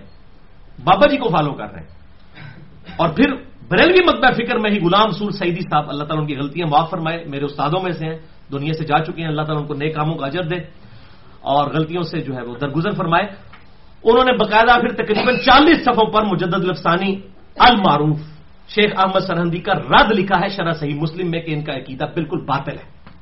تو یہ بریلوی مقدر فکر کے سمجھ لیں، اس دور کے سب سے بڑے محدث غلام سور سعیدی صاحب جو حال ہی میں فوت ہوئے ہیں، انہوں نے رد شرح صحیح مسلم میں شیخ احمد سرحدی کا لکھا ہے۔ تو وہ کہتے ہیں انگلی اٹھانا ہی حرام ہے۔ اب رہا مسئلہ انگلی سے یہ تو ہو گیا انگلی کا اشارہ کرنا۔ یوں کرنا یا یوں کرنا؟ تشہد میں یہ تو اشارہ ہوا۔ اب دوسری چیز ہے انگلی کو حرکت دینا، یہ الگ سے چیز ہے۔ مسلم شریف میں حرکت کا ذکر نہیں، صرف اشارے کا ذکر ہے۔ تو اس میں یہ بات امپلائڈ ہے کہ ابن زبیر اور ابن عمر رضی اللہ تعالی عنہما نے آپ صلی اللہ علیہ وسلم کو تشہد میں اس وقت آبزرو کیا ہے کہ آپ نے صرف انگلی سے اشارہ کیا ہوا تھا، ہلا نہیں رہے تھے۔ یہی مطلب نکلا۔ ورنہ وہ کہتے کہ ہلا بھی رہے تھے۔ اس کا مطلب ہے تشہد میں کچھ ایسا پیریڈ بھی ہے جس میں آپ نے نہیں ہلانی اور کچھ دیر کے بعد ہلانی ہے۔ یہ صحیح مسلم امپلائڈ ہو گیا۔ اور وہ وقت کیا ہے؟ سن ابی دعود میں نو سو ستاون نمبر سن نسائی میں آٹھ سو نبے نمبر۔ اور مشکات میں نو سو گیارہ نمبر حدیث ہے، وائل بن حجر رضی اللہ تعالیٰ عنہ کہتے ہیں کہ میں نے نبی صلی اللہ علیہ وسلم کو دیکھا کہ آپ جب تشود بیٹھتے تو یہ درمیانی انگلی اور انگوٹھے کا ہلکا بنا لیتے اور آپ صلی اللہ علیہ وسلم یو ہر رکوہا و ید بھی اس کو حرکت دیتے اور دعا اس کے ساتھ مانگتے اور دعا آتی ہے درو شریف کے بعد۔ یعنی دعا کی حالت میں اسے ہلاتے تھے، اسی لیے وہ مسلم شریف میں ابن زبیر اور ابن عمر سے یہ نہیں آیا کہ وہ ہلا رہے تھے۔ اس وقت صرف اشارہ ہے، دعا میں اسے ہلانا ہے۔ لہٰذا شیخ زبیر علی صاحب کا موقف بالکل ٹھیک ہے۔ جو انہوں نے میرے ساتھ انٹرویو دیا تھا جو سترہ جون دو ہزار نو کو، ہنڈریڈ کوشچنز ود شیخ زبیر علی تقریباً پچاس ہزار سے زیادہ لوگ دیکھ چکے ہیں۔ میرے ساتھ ون ٹو ون ان کا انٹرویو تھا۔ اس میں بھی انہوں نے کہا کہ صرف دعاؤں میں اسے ہلانا ہے۔ اور بعض جو علماء عرب ہیں اور یہاں پر بھی کچھ کٹر قسم کے سلفی جو ہیں، سب نہیں، کچھ لوگ۔ ان کا یہ موقف باطل ہے کہ پورے تشود میں اسے ہلانا نہیں، صرف دعاؤں میں۔ اب دعاؤں میں امپلائڈ یہ ہے کہ پھر پہلے تشود میں نہیں ہلائیں گے۔ اس میں بھی آپ دعائیں پڑھ سکتے ہیں، آپ صلی اللہ علیہ وسلم ثابت ہے دعا تک پہنچے تو ضرور کریں، وہ میں حوالہ بھی دے دیتا ہوں۔ آخری تشود میں تو دعاؤں کے اندر اسے ہلانا ہے۔ اور اس حوالے سے شیخ زبیر صاحب نے توضیح الاحکام پہ بھی صفحہ نمبر تین سو چھیاسی پہ یہ بات لکھ دی کہ صرف دعاؤں میں ہلانا ہے۔ آج سے چار مہینے پہلے مجھے انڈیا سے ایک ای میل آئی جی۔ اب وہ ایک بڑے مشہور مولوی صاحب ہیں، میں ان کا نام نہیں لیتا، انڈیا کے ہیں، وہ پھر بالکل پرسنل بات ہو جائے گی۔ اکثر باتیں بے حوالہ کرتے ہیں، بلکہ میں نے تو مطلب ڈاکٹر ذاکر نائک کے علاوہ تو میں نے کسی کو نہیں دیکھا کہ وہ حوالے دیتا ہو، یا میں حوالے دے رہا ہوتا ہوں۔ باقی تو سارے جو منہ میں آتا ہے وہ بول رہے ہوتے ہیں بغیر حوالوں کے۔ تو اس نے بھی بات کر دی کہ نہیں جی نہیں، ہم تو اس لیے یہ جو الفاظ ہیں یو ہر رکوہا یا رو بھی تو پورا تشہدی دعا ہے۔ تو اس لیے ہم پورے تو دروشی بھی دعا ہے۔ On the face of argument بات بالکل ٹھیک ہے کہ دروشی بھی دعا ہے۔ تو میں نے اس بھائی کو جس نے ای میل بھیجی، میں نے کہا، بات یہ کہ بھائی، قیام جو ہے سورت الفاتحہ قرات نہیں ہے کیا؟ ہے۔ لیکن جب ہم قیام کی بات کرتے ہیں، ہم کہتے ہیں قیام تین تین چیزوں کا مجموعہ ہے۔ سنا کا، جسے ہم دعائیں استفتاح کہتے ہیں سورت الفاتحہ اور پھر قرات حالانکہ فاتحہ بھی قرات ہے، لیکن ہم تین حصوں میں ڈیوائڈ کرتے ہیں۔ اسی طریقے سے تشہد جو ہے، یہ تین حصوں کا مجموعہ ہے۔ اللہ کی حمد، درو شریف اور دعا۔ وہ کہتا ہے جی دلیل پیش کریں۔ میں نے کہا دلیل میں پیش کر دیتا ہوں پھر دیکھتے ہیں آپ مانتے ہیں کہ نہیں مانتے۔ پھر وہی ہوا کہ آج چار مہینے گزر کے ماننے سے انکار کر دیا۔ تو منکرین حدیث صرف بریلوی تو بندیوں نہیں، اہل حدیث میں بھی موجود ہیں۔ اپنے بزرگ بابوں کو چھوڑنا بڑا مشکل کام ہوتا ہے۔ تو انہوں نے پھر دوبارہ اتنی بھی توفیق نہیں کی کہ آپ نے حدیث پیش کر دی ہے تو میں رجوع کرتا ہوں، یا میرے جو مولوی صاحب رجوع کرتے ہیں، یا میرے بابا جان جو ہے وہ رجوع کر لیتے ہیں، جن کا میں فالوور نہیں کیا۔ اب میں آپ کو حوالہ دے دیتا ہوں۔ سنن نسائی میں سترہ سو بیس اور سترہ سو اکیس نمبر حدیث ہے صحیح صنعت کے ساتھ۔ شیخ البانی، شیخ زبیل زئی رحمہ اللہ دونوں اسے صحیح کہتے ہیں۔ نو وطر پڑھنے کا طریقہ دو سلام ایک سلام اور دو تشہد کے ساتھ۔ اما عائشہ نے روایت کیا رضی اللہ تعالیٰ نے اس حدیث میں آتا ہے کہ نبی صلی اللہ علیہ وسلم جب نو رکت وطر، ایک سلام کے ساتھ، مراد ایک دفعہ سلام۔ اگلے دن ایک ای میل آ گئی، آپ ایک سلام کہہ رہے تو اسے مراد صرف دائیں طرف پھیلنا ہے۔ اس حالت تک بھی لوگوں کی ہونا حالت ہوتی ہے۔ تو میں پہ کہنا ہے، اسلام سے مراد یہ ہے کہ دو دفعہ سلام نہیں پھیرنا، ایک دفعہ دونوں طرف سلام پھیرنا ہے۔ ہر طرح کی مخلوق ہے اللہ کی مطلب ہم کریٹیسائز نہیں کر رہے، لیکن لوگوں کو سوچنے کا وہ چشمہ ڈفرنٹ ہوتے ہیں۔ ہر بندے کا انٹلیکچل لیول ایک نہیں ہوتا۔ تو ایک سلام اور دو تشود کے ساتھ نو بطر سنن نسائی سترہ سو بیس اور سترہ سو اکیس۔ اس میں الفاظ ہے کہ آپ صلی اللہ علیہ وسلم آٹھویں رکت میں تشود میں بیٹھتے، پہلی سات رکتوں میں نہ بیٹھتے، آٹھویں میں بیٹھتے، اور اس کے بعد اللہ کی حمد بیان کرتے پھر نبی صلی اللہ علیہ وسلم پر درود پڑھتے۔ یہ اگلے دن کسی بریلوی مولوی نے کہا جی نبی وسلم تو درود شریف نہیں سن پڑھتے، انہوں نے اپنے آپ آپ پڑھنا یہ پائی موجود ہے سننے سائی کے اندر۔ خود اپنے اوپر درود پڑھتے اور اس کے بعد اللہ سے دعائیں مانگتے اور پھر آپ صلی اللہ علیہ وسلم سلام پھیرے بغیر نویں رکت میں کھڑے ہوتے، پھر نویں رکت میں بیٹھ کے تشہود کے اور دعائیں پڑھنے کے بعد سلام پھیرتے۔ اس میں میں نے بتایا کہ دیکھ لو، تینوں ڈویژن آ گئی ہیں۔ اللہ کی حمد درو شریف اور دعا۔ اب میں نے کلیئر کر دیا، دلیل دے دی، اور کیا کریے؟ پٹھے لٹک جائیے۔ اور تو اس سے زیادہ کچھ نہیں کرتے لیکن وہ پھر ماننے سے انکار کیا اور پھر اس نے رجوع نہیں کیا۔ پل یہ ہے کہ وہ شرمندہ ہو کے باغ ضرور گئے۔ اس کے بعد انہوں نے بات نہیں اس موضوع کے اوپر کی۔ حالانکہ کہنا چاہیے تھا، جتنے وہ تمکنت کے ساتھ گرجے تھے تو اب پھر حق بات کو قبول بھی کرتے اور صحیح اہل حدیث ہونے کا ثبوت دیتے۔ غیر مقلد ہونے کا نہیں، پھر کہتے نہیں جی ہمیں گالیاں دیتے ہیں غیر مقلد۔ تو بھائی میرے جو ہے حدیث کو نہیں مانتا، پھر وہ غیر مقلد ہی کہلائے گا نا۔ بلکہ ہمیں تو منکرین حدیث کہنا چاہیے ایسے لوگوں کو۔ اور میں سب سے زیادہ محبت اہل سنت اور اہل تشیعوں کے تمام جتنے بھی گروہ ہیں، بریلوی جو بندی اہل حدیث، حنفی شافی مالکی ہمبلی یا اتنا عشری ہوں، اہل تشیعوں میں یا زیدیاں ہوں، سب سے زیادہ محبت اہل حدیث کے ساتھ کرتا ہوں، کیونکہ انہیں جب حدیث پتہ چلتی ہے، وہ بات قبول کر لیتے لیکن اگر وہ وہ نہیں قبول کرتا، پھر سب سے زیادہ غصہ بھی ان پہ ہوگا۔ اس لیے کہ بھائی آپ کا تو دعویٰ تھا باغیوں کا تو دعویٰ بزرگ بابوں کا ہے۔ آپ تو بزرگ بابوں کے پجاری نہیں تھے، تو آپ بھی جب حدیث نہیں مانیں گے، تو آپ پہ تو غصہ آئے گا۔ تو آپ لائف اسٹوڈنٹ کے اوپر ہی غصہ زیادہ ہوتا ہے نا ٹیچر کا۔ تو اب مانے کہ یار یہ بات حق ہے؟ نہیں قبول کی تو اس حدیث سنن نسائی سترہ سو بیس اور اکیس کے اندر سلفیوں کے لیے بھی پھکی ہے۔ سارے سلفی نہیں، جو کٹر قسم کے وہ والے ہیں۔ اور حنفیوں کے لیے، حنفیوں کے لیے پھکی ہے کہ ان کے نزدیک وطر ہے واجب۔ اور واجب اور فرض نماز میں وہ کہتے ہیں کہ جیسے ہی آپ درو شریف پڑھ لینا اللہ صلی اللہ محمد، تو سجدہ صاحب واجب ہو جاتا ہے۔ ان کے لیے پھکی ہے کہ آپ صلی اللہ علیہ وسلم نے دروشی بھی پڑھا، دعائیں پڑھی آٹھویں رکت میں۔ اور اس کے بعد آپ نویں کے لیے کھڑے ہوئے۔ لہٰذا آپ صلی اللہ علیہ وسلم پر سجدہ صاحب تو واجب ہو گیا۔ ناؤز بلا جان بوجھ کر یہ ان کے لیے پکی ہو گئی۔ اور سجدہ صاحب والے لیکچر میں بھی میں نے حدیث کوٹ کی ہے، مسئلہ نمبر نائنٹی ٹو میں۔ سجدہ صاحب کے پانچ سنت طریقے اور اس کے آٹھ مقامات کے کن مقامات پر سجدہ صاحب واجب ہو جاتا ہے۔ اور پانچ ایسے مقامات جن کے اوپر نہیں ہوتا، وہ میں نے ڈیٹیل کے ساتھ مسئلہ نمبر نائنٹی ٹو اہل سنت پاک ڈاٹ کام پہ۔ تو یہ حنفیوں کا رد ہو گیا اور سلفیوں کا اس معاملے میں ہو گیا کہ وہ جو یہ کہتے تھے، شیخ زبیر صاحب کے اوپر تان کرتے تھے۔ کہ جو وہ کہتے ہیں دعاؤں میں ہلانا چاہیے، تو میں نے الفاظ جو ہے وہ بتایا یو ہر رکوہا وہ روبیہ اور یہاں سن نسائی سے پتہ چل گیا کہ تین چیزیں ہیں تشہد میں، حمد، درو شریف اور پھر دعا۔ یہ الحمد اس حوالے سے موقع بالکل کلیئر ہو گیا۔ سن نسائی میں ایک اور حدیث ہے، گیارہ سو اکسٹھ نمبر، کہ آپ صلی اللہ علیہ وسلم تشہد میں جب یہ انگلی اٹھاتے تو مسلسل اس انگلی کی طرف دیکھتے رہتے تھے۔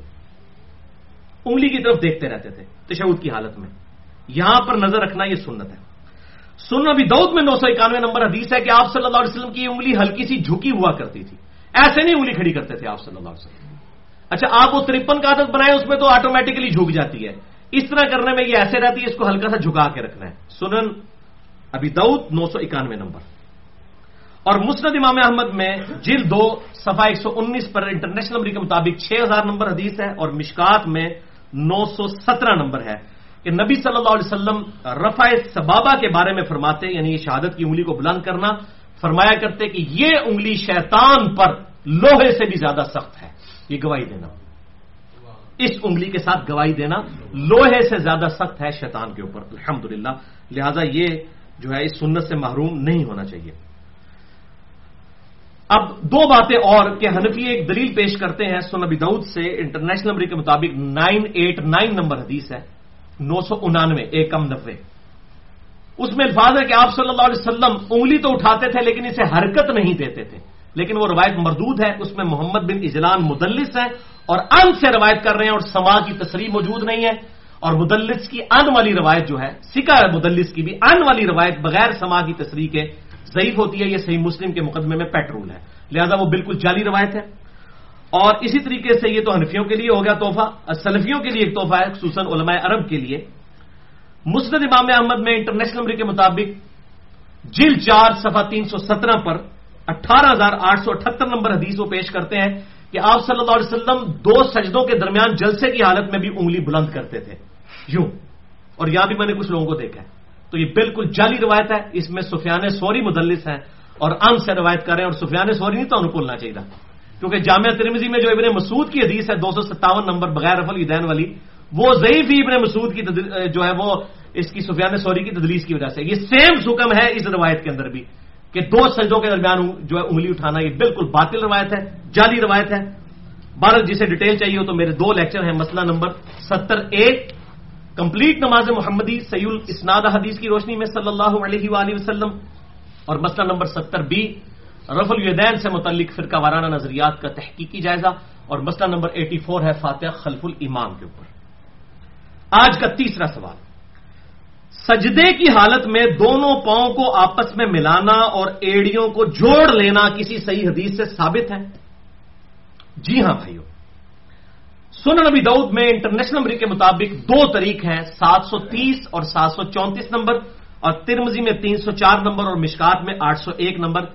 ابو حمید سادی کی جو حدیث ہے، دس صحابہ کی موجودگی میں انہوں نے نماز کا طریقہ بتایا۔ بڑی ڈیٹیل حدیث ہے جس میں گیارہ صحابی ہیں ٹوٹل۔ میں کہتا ہوں یہ گیارہ سرکار تو گیارہویں سرکار ایک گیارہ سرکار ہے انہوں نے پیچھے ٹوٹل۔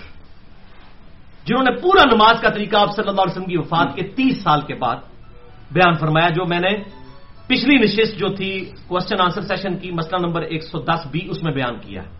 اس میں الفاظ ہے کہ آپ صلی اللہ علیہ وسلم سجدے کی حالت میں اپنے پاؤں کی انگلیوں کو کھول لیتے اور پنجوں کو قبلہ رخ کر لیتے۔ یعنی یہ کھل جاتی ہیں جب ایسے آپ اس کو دباتے ہیں، قبلہ رخ کر لیتے۔ یہاں سے یہ ثابت ہوا۔ اور المستد الحاکم میں انٹرنیشنل نمبر کے مطابق آٹھ سو بتیس نمبر حدیث ہے، جسے امام حاکم نے بھی صحیح کہا، امام زاہبی نے بھی موافقت کی۔ اور صحیح ابن خزیمہ میں بھی چھ سو چون نمبر حدیث یہ موجود ہے سن قبرال بھائی میں بھی ہے، صحیح ابن حبان میں بھی ہے۔ یہ ابن حبان لفظ نہیں ہے، حبان ہے۔ اس میں بھی موجود ہے۔ اور امام ابن خزیمہ جو امام بخاری کے شاگرد ہیں، چھ سو چون نمبر یہ حدیث تھی، اور اس میں باپ باندھا کہ سجدے کی حالت میں ایڑیاں ملانا سنت ہے۔ اور اس میں یہ روایت لے کے آئے کہ عائشہ رضی اللہ تعالیٰ کا بیان ہے کہ میں نے نبی صلی اللہ علیہ وسلم کو دیکھا کہ آپ صلی اللہ علیہ وسلم سجدے کی حالت میں تھے اور آپ کی دونوں ایڑیاں آپس میں ملی ہوئی تھی سجدے کی حالت میں۔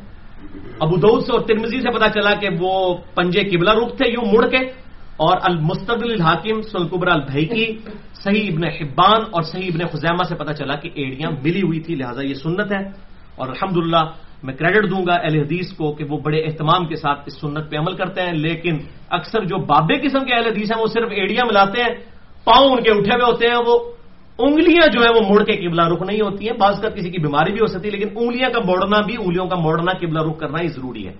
اگر پاؤں سجدے میں اٹھ بھی جائے، نماز ٹوٹتی نہیں ہے، یہ بڑا غلط مشہور ہے۔ ایون فکا انوی والوں نے بھی لکھا ہے یہ غلط مشہور ہے اتنا غلط ہے کہ انہوں نے بھی لکھا ہے کہ غلط ہے تو باقی اس کو چھوڑ دیں بار شریعت میں انہوں نے لکھا ہوا ہے مفتی امجد علی صاحب جو امزا بریلوی صاحب کے خلیفہ ہیں کہ یہ بالکل باطل بات ہے اگر اٹھ بھی جائے پاؤں دوبارہ رکھ لیں کوئی عرض نہیں اس سے کوئی نماز نہیں ٹوٹتی ہے ہاں یہ ہے کہ سجدے کی حالت میں وہ جو سات اذا پہ سجدہ کرنا بخاری مسلم میں ہے وہ واجب ہے وہ سات اذا کون سے ہیں دو ہاتھ دو گھٹنے دو پاؤں کے پنجے اور یہ جو ہے ماتھا اور ناک، یہ ایک عزو ہے، یہ دونوں لگنا ضروری ہے۔ بعض لوگ صرف ماتھے میں سجدہ کرتے ہیں اس لیے ادھر اتنے مراپیا ہوتا ہے وہ غلط ہوتا ہے۔ ناک لگنا ضروری ہے۔ یہ بات یاد رکھیے گا۔ تو یہ مسئلہ بھی کلیئر ہوا۔ آج کا سیکنڈ لاسٹ چوتھا سوال۔ ہاں جی ایک کوڑا سوال ہے، لیکن ذرا تسلی نہ سننا جائے۔ کیا بغیر داڑھی والا شخص جو داڑھی مونڈتا ہو، ساتھ یہ لفظ بھی ہے، داڑھی مونڈتا ہو۔ ایک تو بیچارے کی داڑھی نہیں نکلی ہوئی ہے۔ جو داڑھی مونڈتا ہو کیا وہ نماز کی امامت کروانے کا اہل ہے جی ہاں بھائیو، کیوں نہیں کروا سکتا؟ نبی صلی اللہ علیہ وسلم نے جو امامت کی چار شرائط بتائی ہیں، ان میں داڑھی کوئی نہیں ہے۔ یہ کوئی لائسنس نہیں ہے داڑھی والا کہ جس کی داڑھی ہوگی تو وہ امامت کروائے گا۔ وہ چار شرائط میں بتاتا ہوں آپ کو، وہ شاید اکثر داڑھی والوں میں بھی پوری نہیں ہوتی ہیں۔ پہلے تو انہوں مسلیات اللہ ہونا مولویا نو صحیح مسلم میں یہ میری اپنی ذاتی نہیں ہے۔ صحیح مسلم میں ہے انٹرنیشنل نمبر کے مطابق پندرہ سو بتیس نمبر حدیث ہے، مشکات میں گیارہ سو سترہ نمبر، ایک ہزار ایک سو سترہ آپ صلی اللہ علیہ وسلم نے فرمایا کہ لوگوں کی امامت وہ شخص کروائے، چار شرائط بتائی نمبر ایک، جو سب سے زیادہ کتاب اللہ کی کیرات کرتا ہو، اس کا علم رکھنے والا ہو، اس کا فہم رکھنے والا ہو، کتاب اللہ کا فہم۔ فضائل مال، فضائل سنت چودہ ستارے اور رحیق المختوم دی نہیں گل ہو رہی قرآن دی گل ہو رہی بھائی۔ قرآن کا علم سارا نا نام ہے لینا بھائی ناراض نہ ہو جائے کوئی۔ چاروں کا نام لے دیا میں نے۔ اچھا۔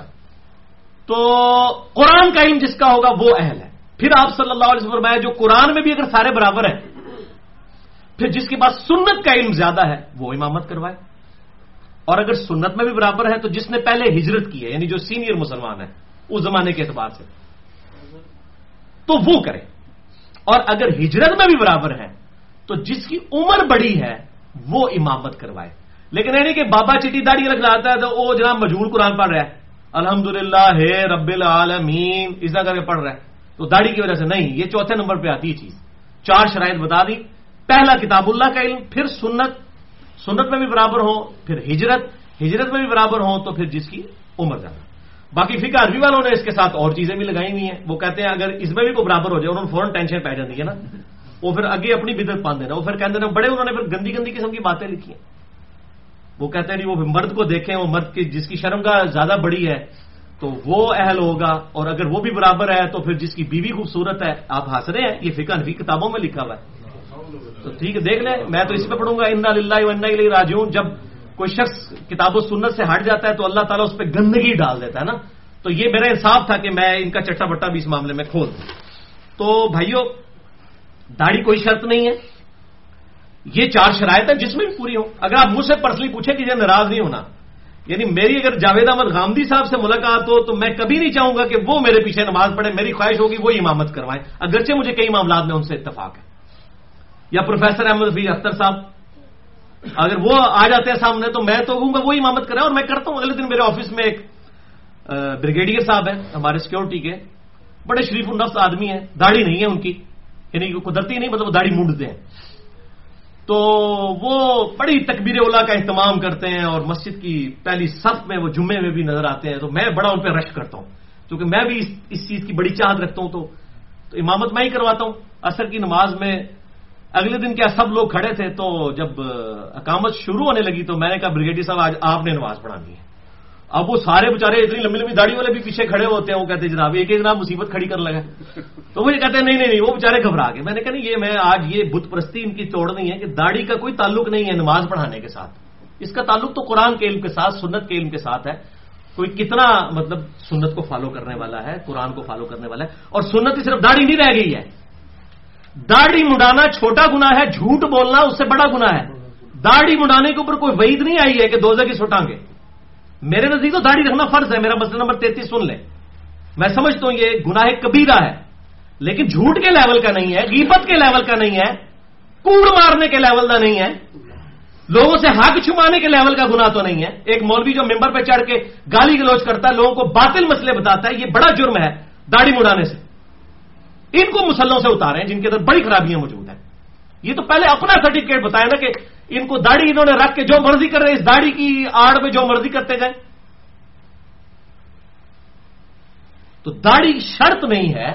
ہاں جب سارے برابر ہوں گے، قرآن کا علم بھی زیادہ ہوگا، پھر سنت کی طرف آئیں گے، پھر داڑھی آ جائے گی، پھر داڑھی نہیں صرف آئے گی، پھر باقی چیزیں بھی آئیں گی۔ لیکن یہ صرف ایک ظاہری سرٹیفکیٹ لوگوں نے بنایا ہوا ہے۔ اور اس کی بنیاد کے اوپر، حالانکہ کتنے لوگ ہیں علماء، بڑے بڑے لہن جلی کرتے ہیں، ان کو پتہ ہی نہیں تھا سین اور سواد میں کیا فرق ہے۔ ان کو دال اور دواد میں ہی فرق نہیں پتا الف اور عین میں ہی فرق نہیں پتا لہن جلی کرتے ہیں، الحمد کو الحمد پڑھ دیتے ہیں۔ غیر المغبوبی علیہم کو غیر المغزوبی علیہم ظوالین پڑھ دیتے ہیں، نعوذ باللہ۔ تو ان کی تو تجویز ہی صحیح نہیں ہوتی ہے لہن جلی کرتے ہیں۔ لہن جلی صرف زبر زیر کی غلطی نہیں ہے۔ یہ الفاظ کی غلطیاں بھی لہنے جلی ہیں۔ مسئلہ نمبر میرا تیئیس ریکارڈ ہے۔ چالیس منٹ میں میں نے پوری تجویز پڑھا دی ہے۔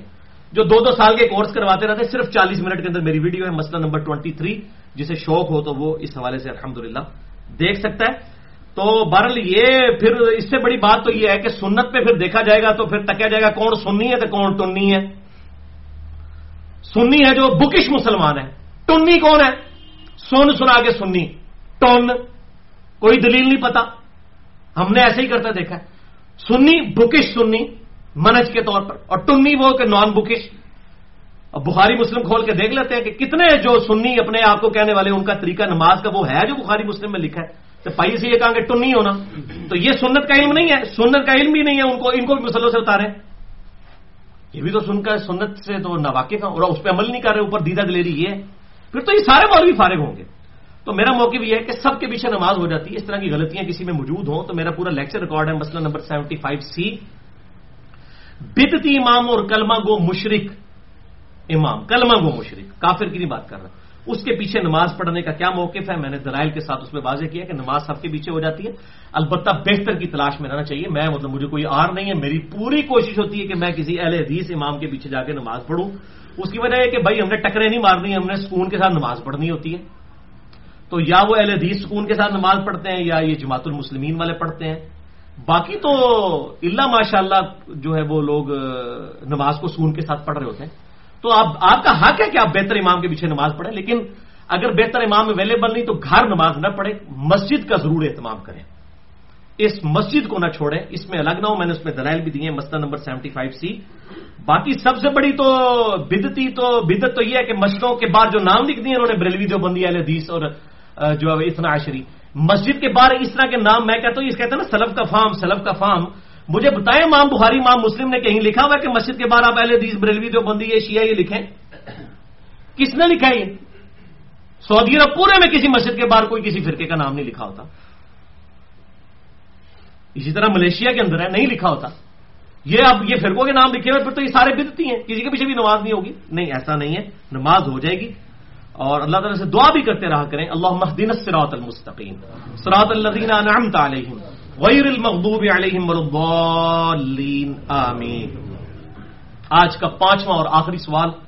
یہ بہت کریٹیکل سوال ہے اور مجھے اکثر ای میلز خصوصاً غیر مسلم ملکوں سے آتی ہیں جو وہاں پہ مسلمان آباد ہیں اور خصوصاً انڈیا کے اندر بھی۔ ظاہر ہے کہ تقریباً بیس کروڑ کے قریب مسلمان ہیں وہاں پر بھی اور ان کو اس سے واسطہ پڑتا ہے، یہاں پر بھی اکثر اوقات ہمیں بھی پڑ جاتا ہے۔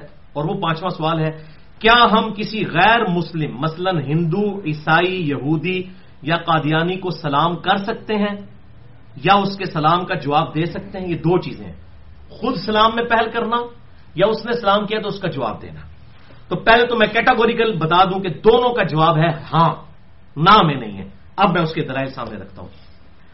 بھائیو اس کانٹیکس میں میں نے پوری ایمانداری کے ساتھ صحیح بخاری اور صحیح مسلم کی ساری احادیث پڑھی جو سلام سے ریلیٹڈ ہے اور آپ کو یہ کمبائنڈ فارم میں پانچ کریٹیکل احادیث مشکات میں اکٹھی مل جائیں گی انٹرنیشنل نمبر کے مطابق چار ہزار چھ سو پینتیس سے لے کر چار ہزار چھ سو انتالیس تک۔ انسائکلوپیڈیا آف حدیث مشکات۔ بخاری اور مسلم کے ریفرنس سے، ان کے نمبر بھی میں بتا دیتا ہوں۔ پہلی حدیث صحیح مسلم سے ہے۔ یہ صحیح مسلم سے ہے، باقی ساری متفق علیہ ہیں، بخاری اور مسلم کی۔ صحیح مسلم پانچ ہزار چھ سو اکسٹھ، مشکات میں چار ہزار چھ سو پینتیس۔ کہ آپ صلی اللہ علیہ وسلم نے فرمایا کہ یہود و نصارہ کو سلام کرنے میں پہل نہ کرو، جب ان میں سے کسی کو راستے میں ملو تو انہیں راستے کی ایک طرف چلنے پر مجبور کر دو۔ اب یہ حدیث کے الفاظ بڑے سخت ہیں کہ پہل نہ کرو اور ان کو راستے میں سائڈ پہ چلنے پہ مجبور کر دو۔ مین راستے پہ تم چلو۔ یہ الفاظ ہی بتا رہے ہیں کہ آپ صلی اللہ علیہ وسلم کے مزاج کے ساتھ میچ نہیں کھاتے یہ الفاظ۔ کیونکہ آپ کے بارے میں ہے وہ ان نقل اعلی خلق نوزین آپ تو اخلاق اخلاق کے بلند ترین مرتبے پر فائز ہے حدیث صحیح ہے یہ اس کا فہم یہ ہے، میں ان محققین اور علماء کے ساتھ ہوں جن کا فہم یہ ہے کہ یہ کسی خاص سرکمسٹانس میں حالات و واقعات کے اندر آپ کو یہ بات کرنی پڑی ہے۔ حالات اتنے بگڑ گئے تھے۔ اور وہ آپ کو اگلی احادیث میں بخاری مسلم کی پتہ چل جائے گا یہ کانٹیکسٹ کیا ہے۔ لہٰذا یہ حدیث کوئی پیش کر کے کوئی ایسا معاملہ نہ کریں۔ اس کو آپ یا منسوخ تصور کریں یا اس کو ان خاص سرکمسٹانس کے ساتھ تصور کریں۔ آج کے لیے اپلیکیبل نہیں ہے۔ یہ حدیث خود بخود منسوخ ہو جائے گی۔ دوسری احادیث سے جو میں آگے بیان کروں گا اور وہ چاروں کی چاروں بخاری اور مسلم دونوں میں ہے۔ یہ صرف صحیح مسلم میں ہے، بخاری میں نہیں تھی یہ حدیث۔ لیکن اگلی چار حدیثیں بخاری اور مسلم دونوں میں ہیں۔ دوسری حدیث۔ صحیح بخاری میں چھ ہزار دو سو ستاون، صحیح مسلم میں پانچ ہزار چھ سو چون، مشکات میں چار ہزار چھ سو چھتیس۔ کہ آپ صلی اللہ علیہ وسلم نے فرمایا، جب یہودی تمہیں سلام کرتے ہیں، تو ان میں سے کوئی ایک تمہیں کہتا ہے، السلام علیکم یعنی تم پر موت ہو۔ لام کو سکپ کر دے السلام علیکم، تم پر موت ہو۔ لہذا تم صرف و علیہ کا کہہ دیا کرو۔ کیا مطلب کہ اگر اس نے تم پر موت بھیجی ہوگی، تو اس پہ موت شفٹ ہو جائے گی۔ اور اگر نے سلامتی بھیجی ہوگی تو اس پہ سلامتی کو والی کا کیا مطلب ہے اور تم پر بھی ہو۔ یعنی جو تم نے مجھے کہا، وہی تم پر بھی ہو۔ وعلیکم السلام پورا کہنا ضروری نہیں ہوتا۔ عام مسلمان کو بھی اگر آپ وعلیکم کہہ دیتے ہیں، تو اس کا مطلب یہی بنتا ہے کہ اور تم پر بھی، کیا تم پر بھی، جو تم میرے دس اٹھے۔ لانت بھیجیے تو لانت اگر سلام بھیجیے تو سلام۔ سیدھی جی سی لاجیکل گل ہے۔ اچھا۔ تیسری حدیث۔ اور یہاں یہ بات یاد رکھیں کہ کافر کو آپ دعا تو دے سکتے ہیں نا۔ قرآن حکیم میں جو کفر کی حالت میں مر گیا اس کے لیے دعا کرنے سے منع کیا کہ زندگی میں تو آپ ہم اوباما کے لیے بھی دعا کرتے ہیں کہ اللہ تعالیٰ سے ہدایت دے۔ ہم کلنٹن کے لیے بھی دعا کرتے ہیں، اللہ تعالیٰ سے ہدایت دے۔ تو یہ سلامتی دعا یہ دے سکتے ہیں کوئی حارث تو نہیں ہے۔ تیسری حدیث صحیح بخاری میں چھ ہزار دو سو اٹھاون، مسلم میں پانچ ہزار چھ سو باون، مشکات میں چار ہزار چھ سو سینتیس۔ کہ آپ صلی اللہ علیہ وسلم نے فرمایا، جب اہل کتاب تمہیں سلام کریں، تو تم جواب میں صرف وا علیکم کہا کرو۔ کیوں؟ وہ السلام علیکم کہتے تھے۔ تو جب وہ یہ کہہ رہے ہیں تو آپ پھر وعلیکم السلام کیوں کہیں گے؟ وہ تو آپ کے اوپر موت بھیج رہے ہیں۔ تو عدلے کا بدلہ وہی ہوگا نا؟ تو اس لیے کہا گیا وعلیکم کہو۔ چوتھی حدیث، صحیح بخاری میں چھ ہزار چار سو ایک، صحیح مسلم میں تین طریق ہیں۔ پانچ ہزار چھ سو چھپن، چھ سو ستاون اور پانچ ہزار چھ سو انسٹھ۔ مشکات میں چار ہزار چھ سو اڑتیس میں یہ سارے طریق اس کے سارے ترک جمع ہیں۔ اب معائشہ کہتی ہیں رضی اللہ تعالیٰ رہا کہ کچھ یہودی آپ صلی اللہ علیہ وسلم کے پاس حاضر خدمت ہوئے، انہوں نے اجازت مانگی اندر آنے کی، اور انہوں نے کہا، السلام علیکم۔ نعوذ باللہ۔ آپ صلی اللہ علیہ وسلم کو کہا، تم پر موت ہو۔ اما عائشہ کا ایمان جاگ اٹھا، ظاہر ہے، تڑپ اٹھی۔ بیوی تو تھی اور مومنہ بھی تھی، کامل مومنہ۔ ان سے رہا نہ گیا۔ جب حضور صلی اللہ علیہ وسلم کو بدعا دی ان یہودیوں نے، تو اما عائشہ نے کہا، بل علیکم السلام واللعنت بلکہ تم پر موت ہو اور اللہ کی لانت ہو، کہ اللہ کے نبی کے بارے میں یہ بات کر رہی ہو۔ لیکن آپ صلی اللہ علیہ وسلم نے فرمایا، حضرت عائشہ سے، کہ عائشہ نرمی اختیار کرو۔ بے شک اللہ مہربان ہے، وہ ہر معاملے میں مہربانی فرماتا ہے اور مہربانی کو پسند فرماتا ہے۔ نرمی کرو اور سخت گوئی سے پرہیز کرو۔ اندازہ کریں۔ ٹیمپرامنٹ آپ دیکھیں۔ اسی میں کہہ رہا تھا، وہ مزاج رسول کے خلاف ہو جاتی ہیں باتیں ایسی۔ آپ کا تو اخلاق بہت اعلیٰ درجے کا تھا۔ اور یہ یہودیوں کی عادت تھی الفاظ کو بگاڑنا۔ السلام علیکم، السلام السلام علیکم بول دینا۔ رائنا یا رسول اللہ کی جائے رائنا اے ہمارے چرواہے سمعنا و اوتانا سنا اور اطاعت کی۔ اور اس کو کہتے ہیں سمعنا و افوئنا سنا اور ہم نے نافرمانی کی۔ ہتاتن ان کو کہا گیا، انہوں نے ہنتاتن کہنا شروع کر دیا۔ اے پانڈ سن صحیح ہے جن کو کہتے ہیں پانڈ۔ ہر چیز کو بگاڑ دینا۔ تو السلام علیکم السلام علیکم۔ تم پر موت۔ نہ اردو باللہ۔ تو پھر آپ صلی اللہ علیہ وسلم عائشہ، تم نے نہیں نوٹ کیا کہ جب انہوں نے مجھے السلام علیکم کہا تو میں نے ان کو کہا کہا، وعلیکم۔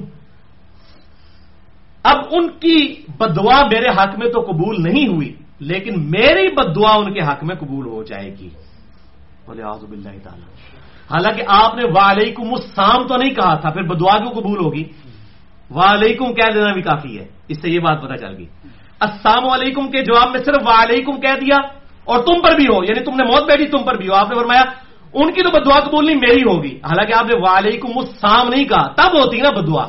اس سے بھی تقویت مل گئی کہ السلام علیکم کے جواب میں بھی اگر کوئی صرف وا علیکم السلام کی بجائے وا علیکم کہہ دینا، تو سلام کا جواب سلام خود بخود ہو جاتا ہے۔ لیکن بہتر یہی ہے، بخاری مسلم کی حدیث کی روشنی میں کہ آپ بہتر جواب دیں۔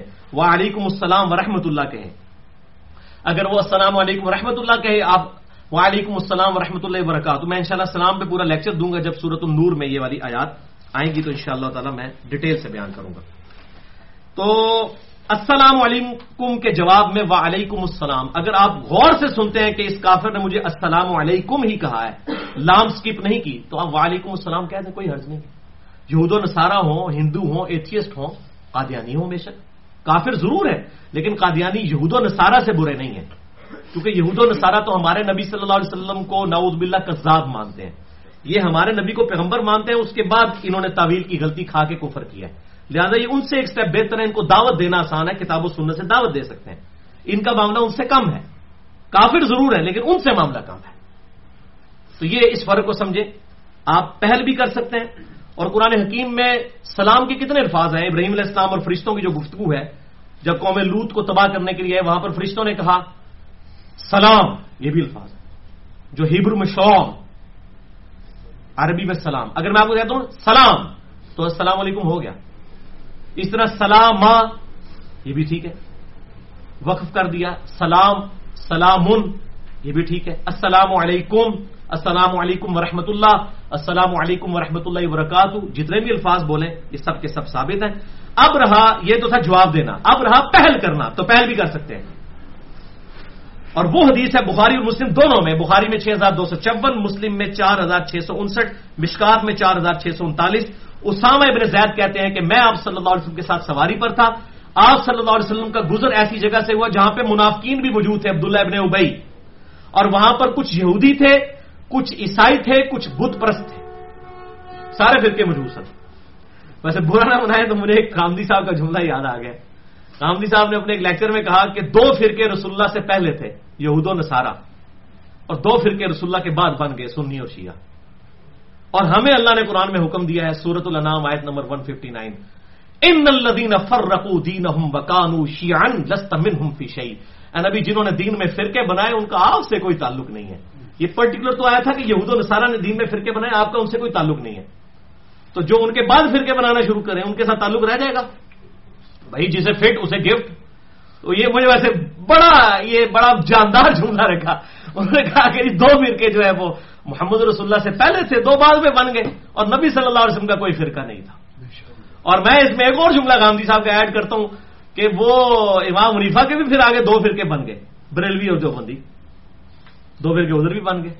اور دونوں ایک دوسرے کے پیچھے نماز پڑھنے کے بھی قائل نہیں ہے ایک دوسرے کو کافر مشرق پتہ نہیں کیا کچھ کہتے ہیں۔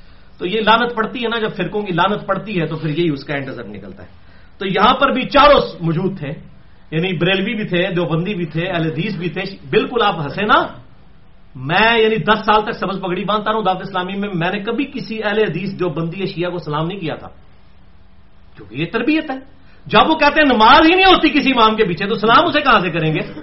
ہمیں کوئی سلام کہتا بھی تھا تو ہم یہود سارا کی طرح وعلیکم کہہ دیتے تھے۔